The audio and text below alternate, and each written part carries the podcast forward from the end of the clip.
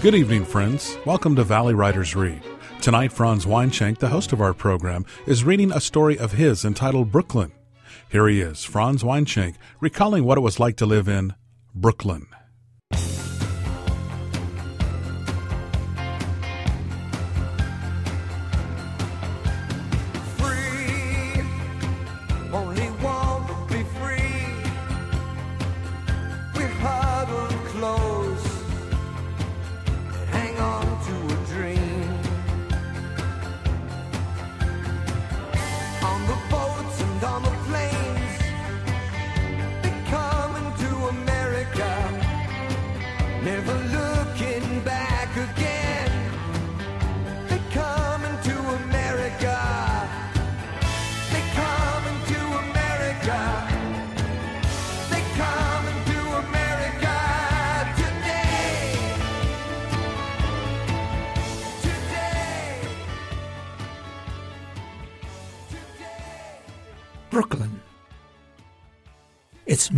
1935, and here we are, three German Jews.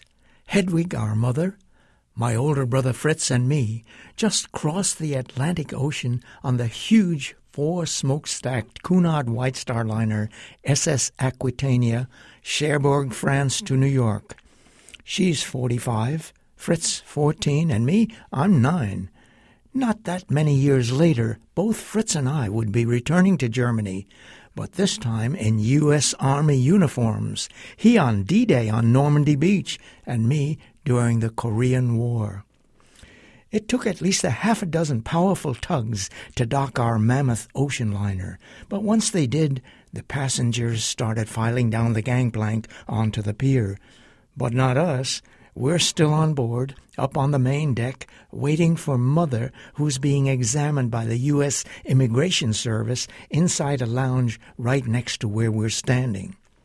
From our vantage point, we can see the unbelievable skyline of New York. Wow, what a place! Still, it seems like Mother's been in there forever, more than an hour, and we're getting restless. She's very hard of hearing, can't speak a word of English, and that's what worries us. I'm thinking maybe she's going to fail her physical, or can't hear or understand what they're telling her, or they can't understand what she's telling them, or something else is wrong. Maybe our papers are screwed up, or the quota is filled, or whatever, and we'll all get sent back to Nazi land. God. About a half an hour later, we see our father, Jacob Hugo, all five feet one inch of him, coming on board. He's been living in New York for almost a year. Come over on a visitor's visa. Hope he's got a regular one by now. But ah, it's great to see him, we hug. Where is your mother? he asks nervously, and we tell him she's inside being examined by the immigration people. She's been in there forever, I tell him. So why isn't she coming out? he mumbles, and walks into the lounge to talk to somebody. I try not saying anything, but being a worrywart, I agonize about what will happen if they turn her down, and why is it taking so long? In the meantime, all we can do is wait. So that's what we do wait and wait, and then wait some more. Somehow there is this German couple probably tourists, standing near us, also looking at the New York skyline. Both of them are wearing long black leather coats and wide brimmed leather hats. The man sidles over. So, he asks in German, German boys, are you, nicht wahr? Ja, Fritz answers. So then, what are your names? Fritz, he tells him. And you, he looks at me. Franz, I tell him. Fritz and Franz, he laughs. Ah, such authentic German boys. So, when to the Vaterland will you be returning? he asks. No, we're waiting for our mother, Fritz tells him. Going to be living in New York. Oh, no, nein, nein, he says. You need to tell Mutti to take you back home, he says. That is where real German boys like you two, Fritz and Franz, belong, nicht wahr? Am I not right?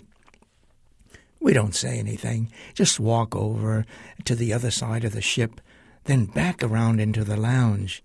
And what do you know? Just as we do, here she comes, out of the door behind where the immigration people have set up their desk, and when she sees us, she smiles broadly. To me, that means that she's passed, right? Yes, yes, she made it. Mother and father embrace. She passed. Everything is okay. She made it. We made it. They won't send us back. Thank God. By the time we walk down the gangplank onto the pier to collect our luggage, most everybody has left. But we're elated because we're going to be living in New York City. Yes, we're here. We finally got out of that hellhole over there and made it to America. God bless the United States of America.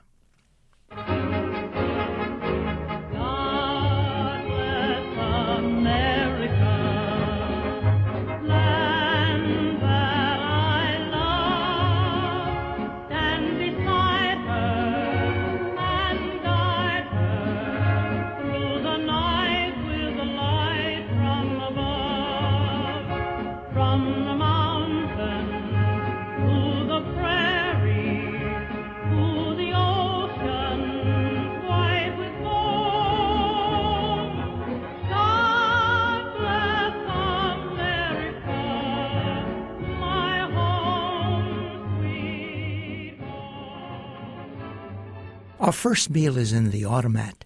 You get to choose from an assortment of dishes inside little glass cubicles. Coins clink. You open little glass doors and carry your food to your table and eat it. Then there is a long ride on the subway. We get on the Sea Beach Express to Brooklyn, guarding our luggage like mother hens, and get off at the 59th Street station on 4th Avenue, then haul everything over to where we're going to be living on the second floor of a house on 61st Street between 5th and 6th Avenues. The place has steam heat, an icebox, a stove with an oven, and an out of use dumbwaiter. But the main thing is that we survived. We made it. We're alive. About 3,000 of the 4,500 Jewish people who lived in and around our hometown of Mainz, with its quarter million inhabitants, would not make it. In the next six years, they would be sought out, humiliated, disgraced, persecuted, often physically attacked, their property confiscated, and finally put into boxcars and sent to concentration camps where they were either brutally worked, starved, beaten, shot, or gassed to death. Not a one ever returned to Mainz. Their only crime? Being born Jewish. Sometimes it makes me feel guilty that I and my family made it, that we are lucky enough now to live in a place where people don't just automatically hate your guts.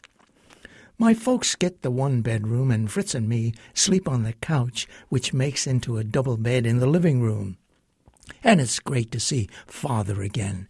We catch him up on all our year long wait for our visas from the American consulate in Stuttgart, and he tells us all about his struggles to get work, about the deep depression America's in, and how, although he's made a tiny bit of money here and there selling American wines from California overseas, he's basically failed. I can see he's upset. He's aged. His eyes look strained, his voice anxious. He's worried about not having a regular job, not bringing home a paycheck.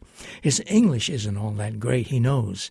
Sure, he tries to act confident and positive, but the hard fact is that the only money coming in is from commissions on sales, and there are hardly any of those. How can you blame him, a man in his mid fifties who knows he's failing at being the family provider, but still tries so hard and worries so much? The next morning, Fritz and I go out to take a look around the neighborhood. When the kids on the block see us, they start laughing, jeering, and hooting.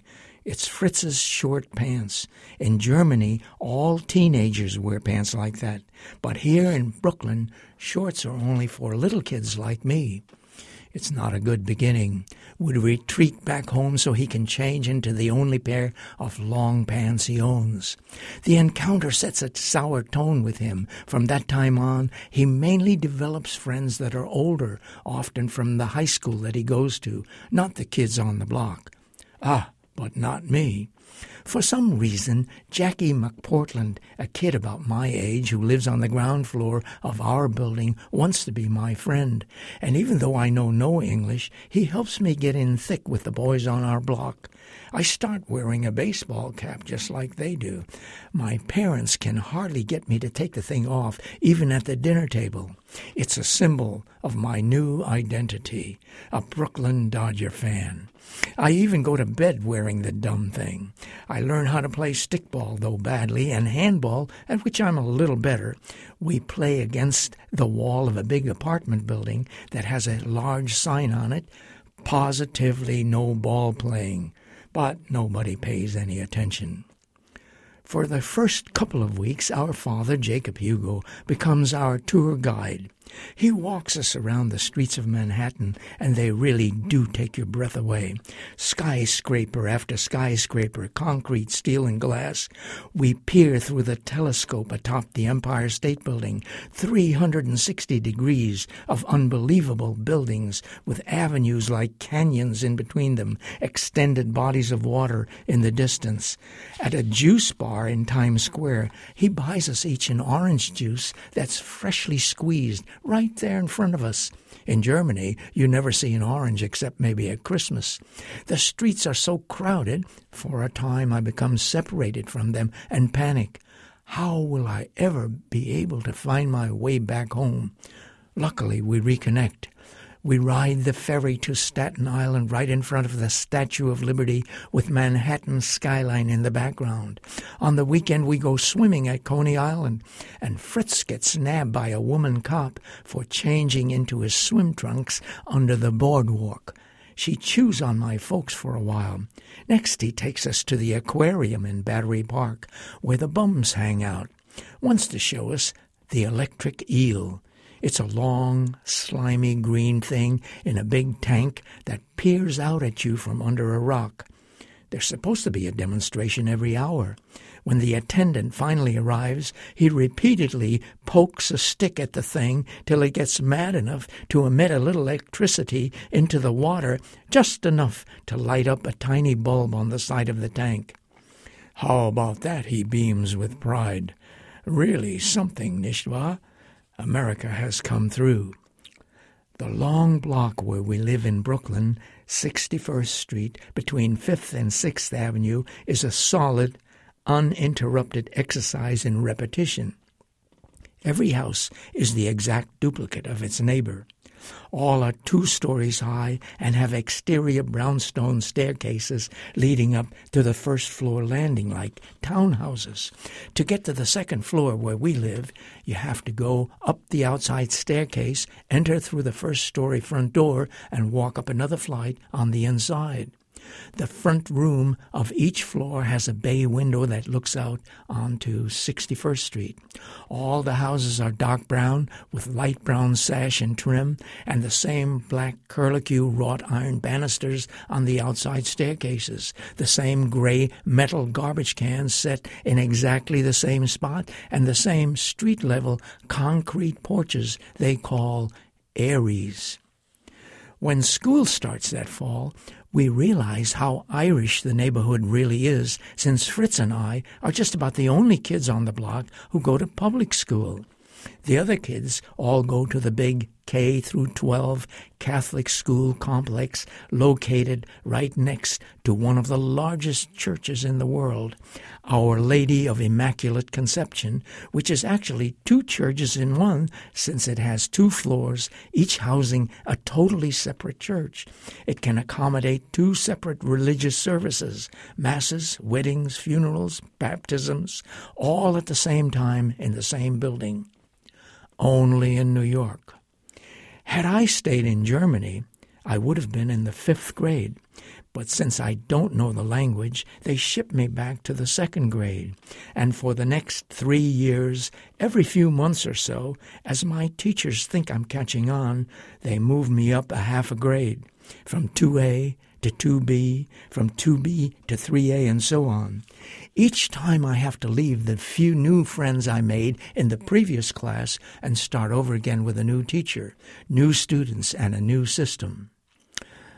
And I don't remember a day that I don't have to go to the bathroom sometimes during the morning or afternoon, but too embarrassed to ask. It's tough holding it, and sometimes I don't make it. And once on my way home from school, I see this sign on an apartment house. It says, Room to Let. I thought that meant they had a room with a toilet, and I went up and asked.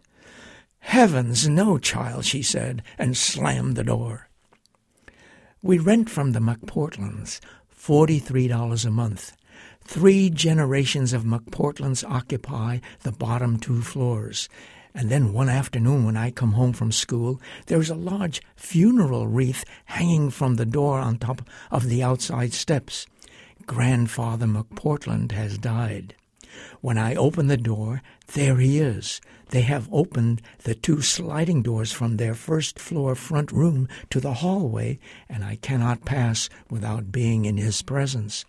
I had never seen a dead man like that.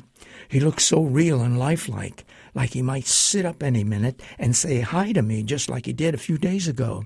And what shocks me most is there are all these people sitting around eating and drinking and laughing and talking so loud. I thought you were supposed to be solemn and quiet in the presence of death.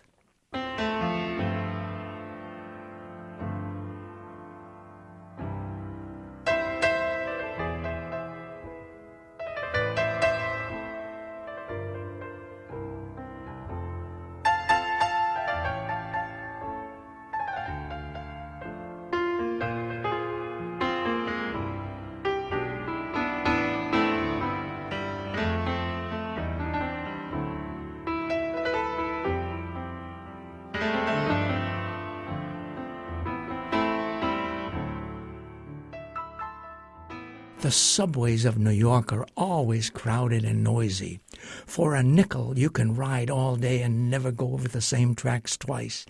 Even at two or three in the morning, the cars are filled with people of every size, color, and description, coming and going.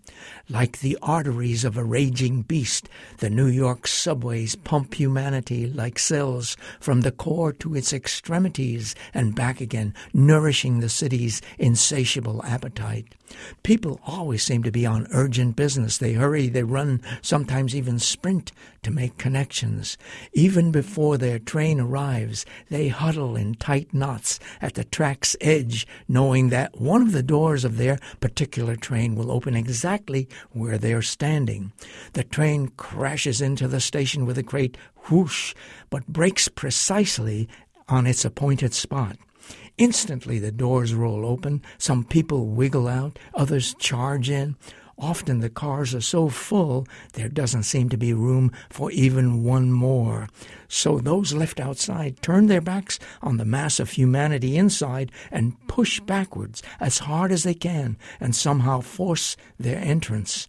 By the time the doors struggle to close, the crush is paralyzing. As I'm standing there in the middle of a car, pinned in tight from all sides, I feel a hand on my buttocks, exploring and invading. Terrified, I bolt and I fight my way past annoyed passengers to the other end of the car and I glance back. But it is impossible to tell. They all look equally indifferent. Those lucky enough to get seats close their eyes or read. The rest of us hang on to posts or leather straps hooked onto overhead rails like dangling carcasses. Some read newspapers folded into narrow columns so as not to take up too much room. Their neighbors steal a read as the train hurtles on through a maze of tunnels, passageways, and tubes at blazing speeds over and under rivers. Our car jerks from side to side as we sway in unison. From time to time, the lights go out, but nobody minds. It happens all the time. The trains just scream on day and night night, workdays, weekends, holidays, millions cram themselves into the subways because in New York, that's the way you get there. By 1937, America is in a deep depression. It hits New York especially hard. Tough, savvy people explore every conceivable way of making a living. They pursue every angle, ponder every possibility, investigate every machination. The problem is How can you make a buck? They are established, know the language and the ropes a lot better than Jacob Hugo. Still, he combs the papers every night, calls listings in his German accent, writes long winded, boring letters detailing his background and experience, and sometimes even goes in for interviews. But nothing.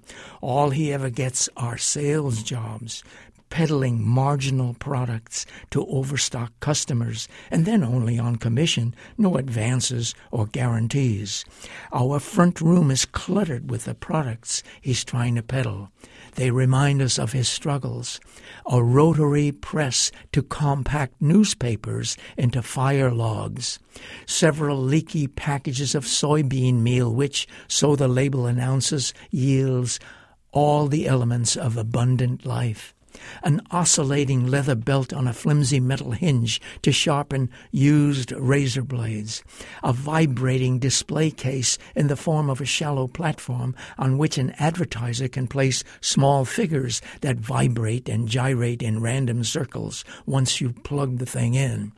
At seven o'clock every morning, with his sample case in one hand, his briefcase in the other, he leaves the house with subway maps and lists of prospective customers in his lapel pocket.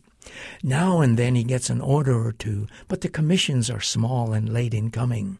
He tries writing, a novel and poetry, slaving over an ancient typewriter late into the night, desperately hoping for some kind of breakthrough and still insists there has to be a way to make a living in America, but it eludes him. The best he ever does is to export California wines to a few of his former customers in Europe. Still, there is never enough money, and we are forced to move to a cheaper apartment a few blocks away in a less desirable neighborhood, a little smaller and a floor higher. That saves $10 a month. In our new place, you have to put quarters in the meter, one for electricity and one for gas. And it isn't unusual for the lights to go off in the middle of the evening and for somebody to have to run down three flights of stairs to feed the meter. And while there had been an abundance of cockroaches at 61st Street, they were nothing compared to our newest companions bedbugs, little dark brown button like critters that swell up twice or three times their size after they've tapped you. They leave you with a welt the size of a dime or bigger. If you ever squash one of them after it's been at you, you shudder at the oozing blood between your fingers.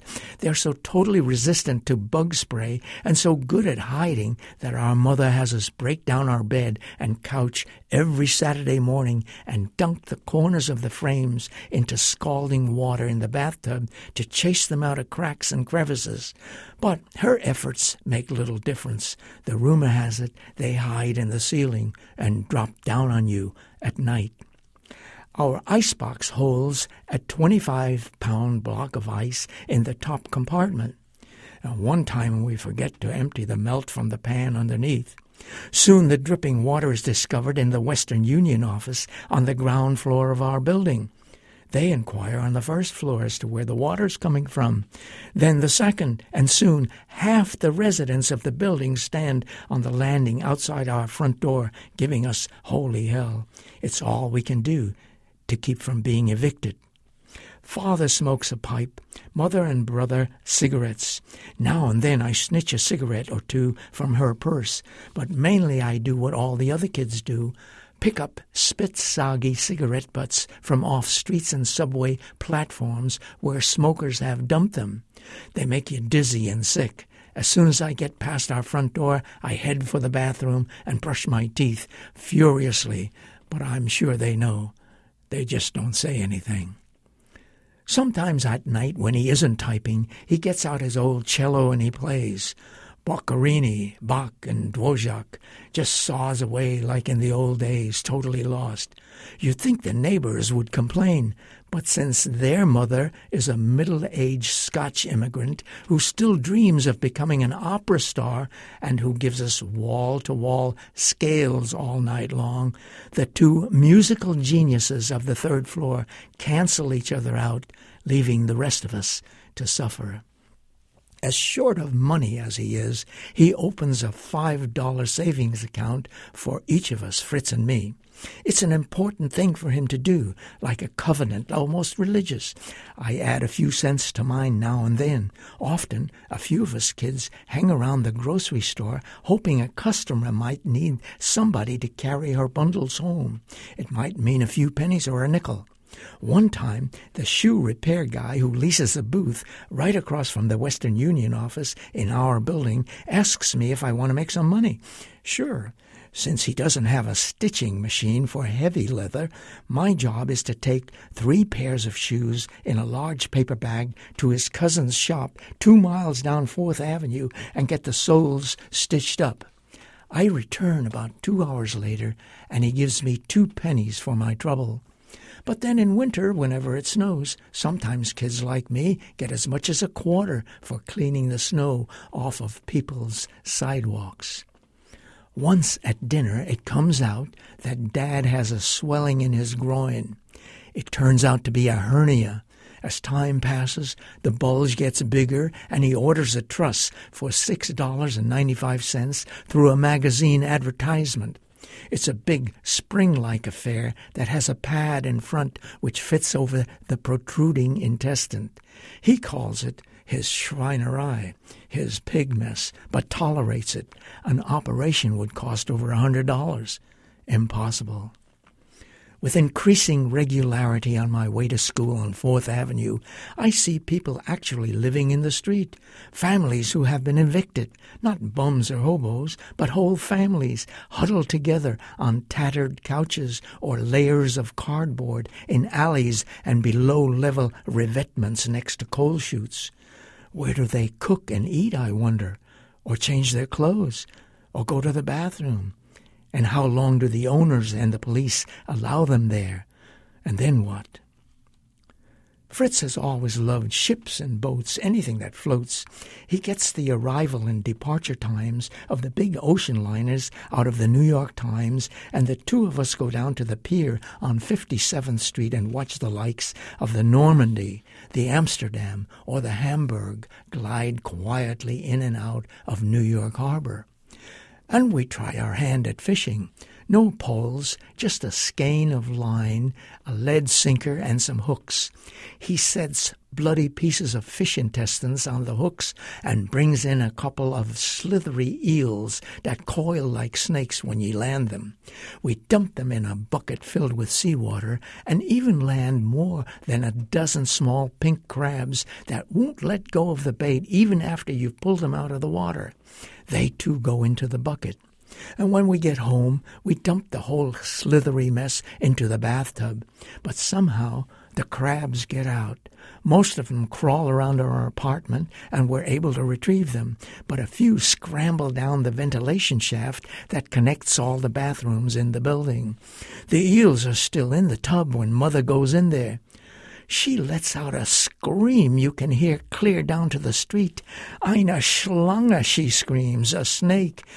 Even months later, we hear talk from some of the neighbors about a crab or two being found in somebody's bathroom.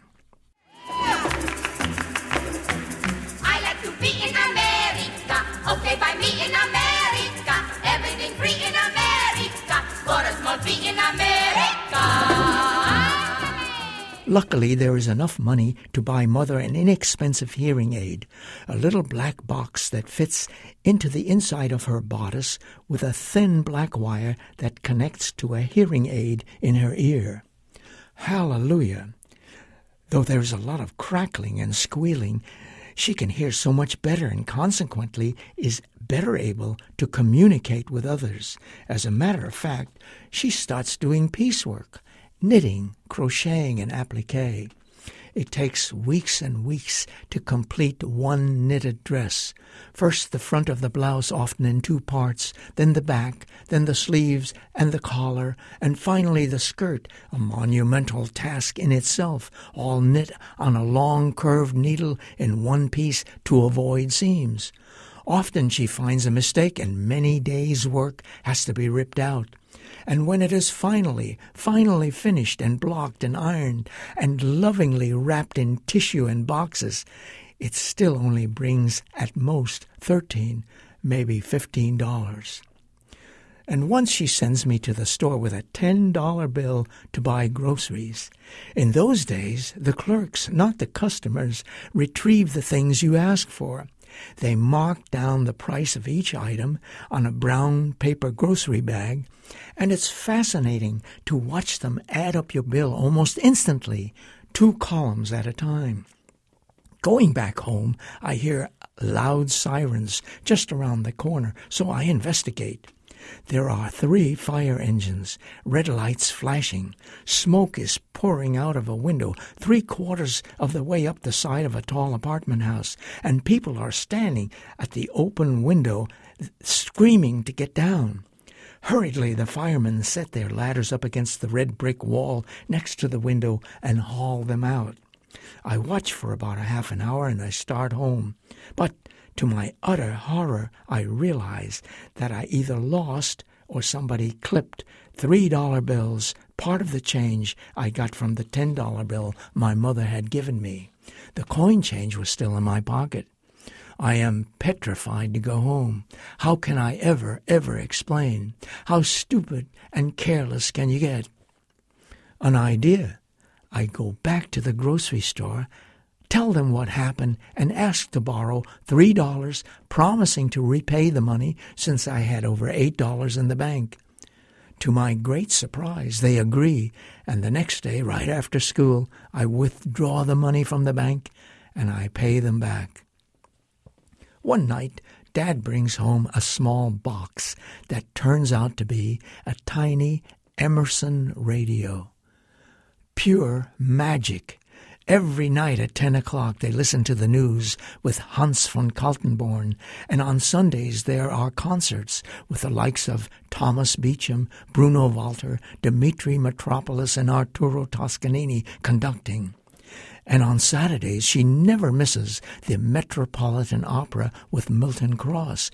But me, I get to hear Jack Armstrong, the All-American Boy, the Lone Ranger, one Man's Family, Little Orphan Annie, Dick Tracy, The Shadow, Buck Rogers, The Green Hornet, Uncle Don, Mayor LaGuardia reading the Sunday Funnies, and best of all, Red Barber, the voice of the Brooklyn Dodgers. And one night, with a volume real low in my ear right next to the speaker, I'm half scared out of my mind when Orson Welles presents The War of the Worlds. Even though the announcer keeps telling us that it's only a drama, the broadcast is so realistic, I keep looking out the window to see if the invaders from Mars have crossed the harbor yet on their way to our house in Brooklyn. Several people die of heart attacks that night while listening. And often on Saturday afternoons, some of us kids head down to the Varsity Movie House on 6th Avenue. It only costs 10 cents to get in. Two main features, a cartoon, coming attractions, and the scariest serial ever. Episode 6 Dick Tracy is cornered by the hook way up there on a steel girder. Instead of a hand, this guy has a sharp metal hook. Tracy is trapped. If he steps back even one inch, he'll fall to his death. There's no way for him to get out, and we watch in horror as the villain takes careful aim at Tracy's skull, and with swelling chords of ominous music, we see the lethal hook come down with speed and force. And that's where the action ends. If you want to find out what happened, you have to come back next week. There is a matron present. She wears a white uniform like a nurse. To make room for new customers, if she thinks you've seen the show once already, she makes you get up and sit right down in the very front row where the sound is deafening and the image is elongated and surreal, and you come out punch drunk and cockeyed. At 12, I graduate from the sixth grade at PS 118, and I start at Dewey Junior High School down about 20 blocks on 4th Avenue. By now, I'm just about in the right grade for my age, and my all time favorite is Miss Rowland, my seventh grade English teacher. She is young and tall, with a milk white complexion and shiny black hair combed back in a bun. She always wears low cut blouses, and you can see the separation between her abundant breasts when she bends over, which she does a lot. She's warm and fetching, yet distant and professional, all at the same time. First we do The Lady of the Lake, and then The Merchant of Venice. And when she pretends to be Portia and reads to us, she drips with compassion. How could you turn her down? The quality of mercy is not strained. It droppeth as the gentle rain from heaven. Still, I have mixed emotions. In its day, true, Shylock was a villain of the play. But ah, not so fast, says Shakespeare. After all, the poor guy was driven to his madness by so much hatred and prejudice against him. On my way home from school, I think about all this a lot, and that night I make up my mind that I will tell Miss Rowland and the whole class. But it just so happens that the next day one of my last baby teeth comes loose, and I have this compulsion to wiggle it back and forth, determined to get it out. Franz, will you stop bothering that tooth? She scolds, really annoyed. I feel terrible. To get a rebuff from Miss Rowland is simply awful. Immediately I take the finger out of my mouth and close my lips but still can't resist pushing the damn thing back and forth with my tongue. And lo and behold, it pops out. And when she isn't looking, I spit it into my hand and for a moment imagine that I am Shylock delivering his famous speech. I am a Jew. Hath not a Jew eyes? Hath not a Jew hands, organs, dimensions, senses, affections, passions? I taste the sweet ooze from the gap in my gums and look at that tiny tooth. And if you pluck out our teeth, do we not bleed? And it's not as though there aren't a lot of other Jew haters in America. People like Henry Ford, Charles Lindbergh, and Father Coughlin, who comes on the radio every Sunday night with an hour long anti Semitic rant. Worse yet is Fritz Kuhn, head of the German American Bund. He's always decked out in his brown shirt Nazi uniform with swastikas fluttering all around, and he boasts of having more than 20,000 paying members in his organization.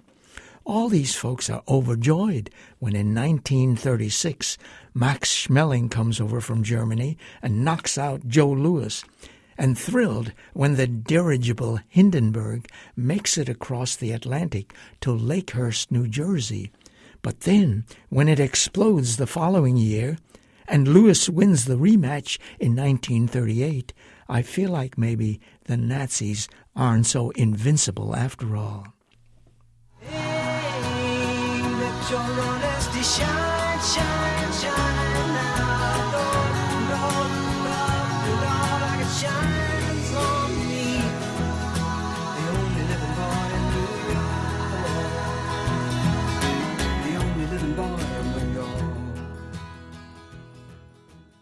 They have what they call the Knothole Club at junior high.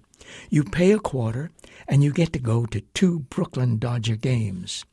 I'm surprised about Ebbets Field how small it is, at least from the outside, a kind of high round construction right next to the street. Scores of kids without tickets are climbing the high wire fence and back of the grandstands trying to sneak in, all in plain view of the mounted policemen who ride over and make them get down. But the game is wonderful. Leo Durocher, their feisty manager, gets into a big fight with the umpires, and the Dodgers win. I dramatize it all with great hyperbole to my friends on our block.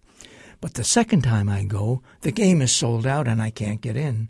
Since I had done so much bragging about going, I hang around a hot dog stand in front of the stadium that has a radio going and listen to Red Barber describe the game.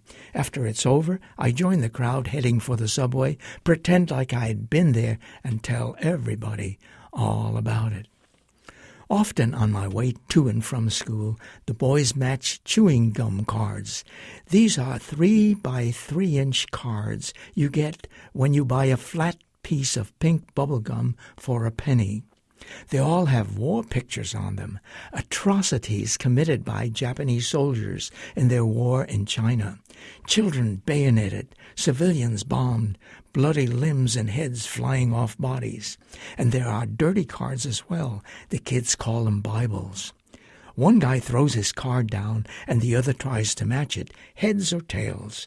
Having practiced over and over, the second guy holds his card just so, swings his arms, and lets go precisely at the bottom of his arc so that the card will tumble to the ground just as he wants, heads or tails. If it's a match, he gets to keep both cards. If not, he loses his. And nearby, well, the girls are forever jumping rope to the rhythm of a never ending sing song jingle. Lulu has a baby. She named him Tiny Tim. Put him in the bathtub to teach him how to swim. He swam to the bottom, he swam to the top. Lulu spilled some water and had to get the mop. On and on and on. And then somehow a toy that looks like a small wooden spool gets to be the rage with all of us kids. They call it a yo-yo. One end of a string loops around its axle while you tie the other to your finger. You wind up the string and throw it down. It spins so fast going down that it has enough momentum to wind itself up again right back into your hand. And every week or so, a guy who says he's an Hawaiian yo-yo champ comes around and organizes a block-wide yo-yo contest. After showing off what he can do, he tells us that the winner of the contest will get a real stay down yo yo, just like the ones he sells. Well, since most of us have been practicing all week, now's our chance to prove what we can do. But getting that yo yo to do tricks isn't all that easy. Just making it stay down and do what they call walking the dog is hard enough. And it's only when you can do advanced tricks like rock the baby in the cradle or fly around the moon that you have a chance at really winning something. I'm gonna make a brand new start of it in old New York. If I can make it there,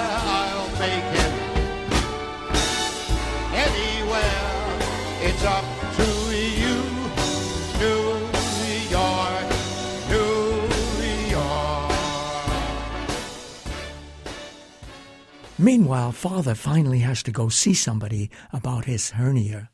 The doctor tells him it's so big now that it could fold over on itself, block his intestines, and kill him. So he borrows $125 and admits himself to a hospital in Brooklyn. He's supposed to be out in a week, but contracts an infection.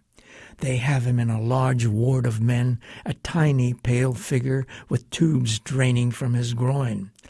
Still, he keeps his briefcase next to his bed and writes letters to potential customers. Before he entered the hospital, he had sold some wine to the Swedish Monopole. In those days, their government ran the liquor stores over there, and now the order needs processing. So he carefully gives me instructions, point by point. First, you go to the wine company in Manhattan, get them to make out the invoices, the bills of lading, and the insurance forms. Takes all those to the custom house, then to the Holland America line, which is the shipping agent, and finally turn everything back to the wine company. It all goes well. He's pleased. I just turned 14 and I feel very grown up. It means $125 for us, money we desperately need to pay bills. But the trouble is, he isn't getting any better, just lies there week after week.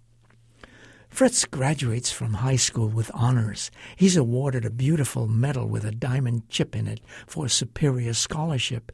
And though at first they don't admit him to CCNY because he's an alien, he finally makes it into college and gets himself a part time job working in the newspaper room of the big public library in Manhattan. With father in the hospital, Fritz's money makes all the difference. Without it, we can't survive. Mother hears about a place that needs sewers to do shoulder pads, and we call right away. Yes, they have work, lots of it, they tell us. But you need a sewing machine. Sure, we tell them we have one, which is a lie. The place is on the 12th floor of an office building right in the heart of the garment district in Manhattan, cluttered and busy.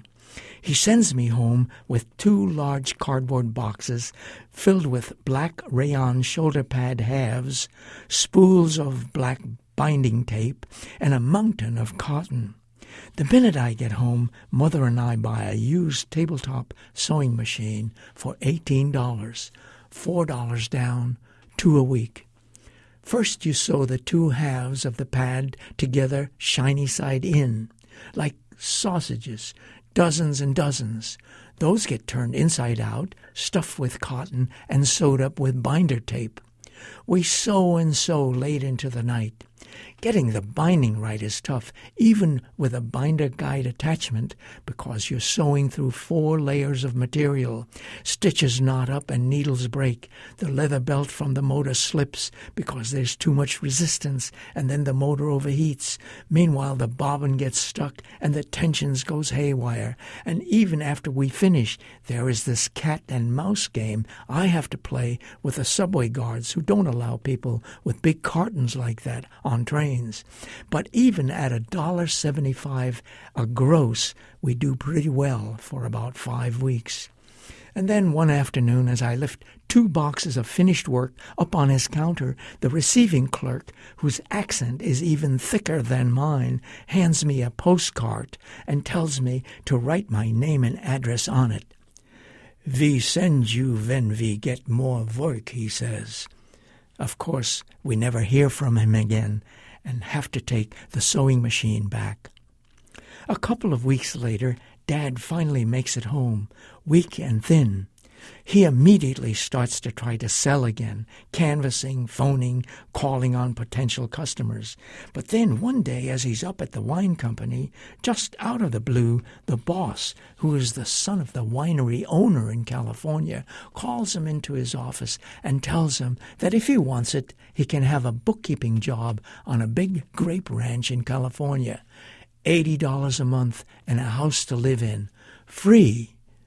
Imagine, imagine. He's ecstatic. Can you imagine such a thing? Over our heads, a real roof for nothing, for absolutely nothing, never again to worry about the verdammte rent, never again to worry about being evicted. Besides, with the war coming on, there'll be no more wine sales overseas. Fritz doesn't want to go because he's in college and has a job, makes enough money to get by.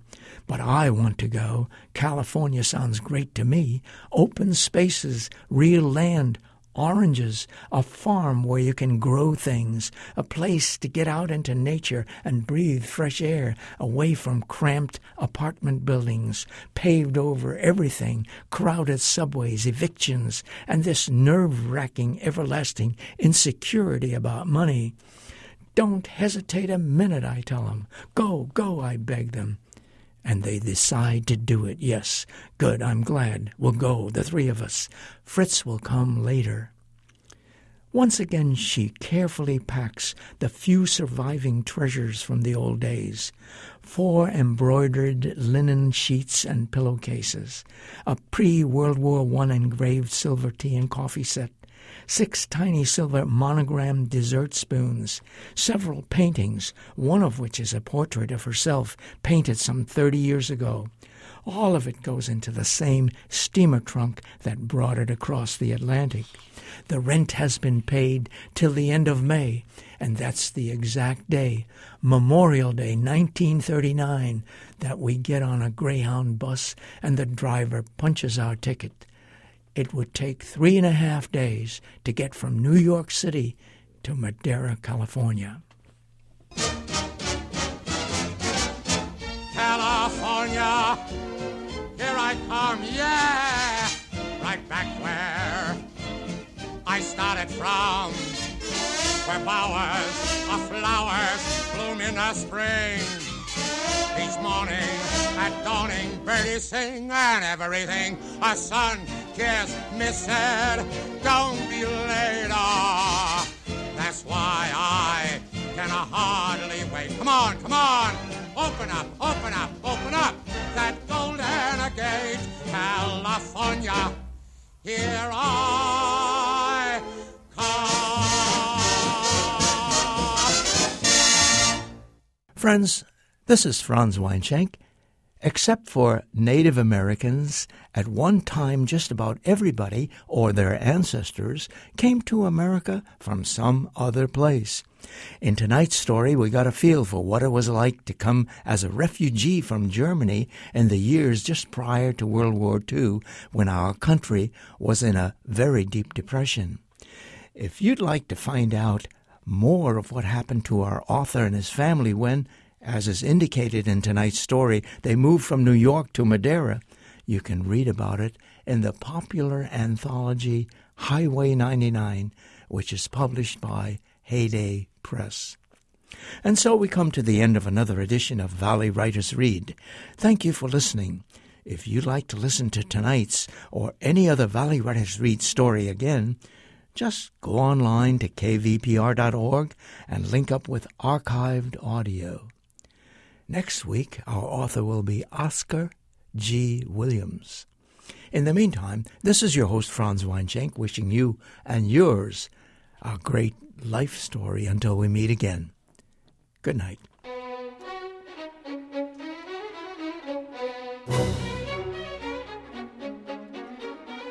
Valley Writers Read is a production of Valley Public Radio produced by Don Weaver and Franz Weinschenk.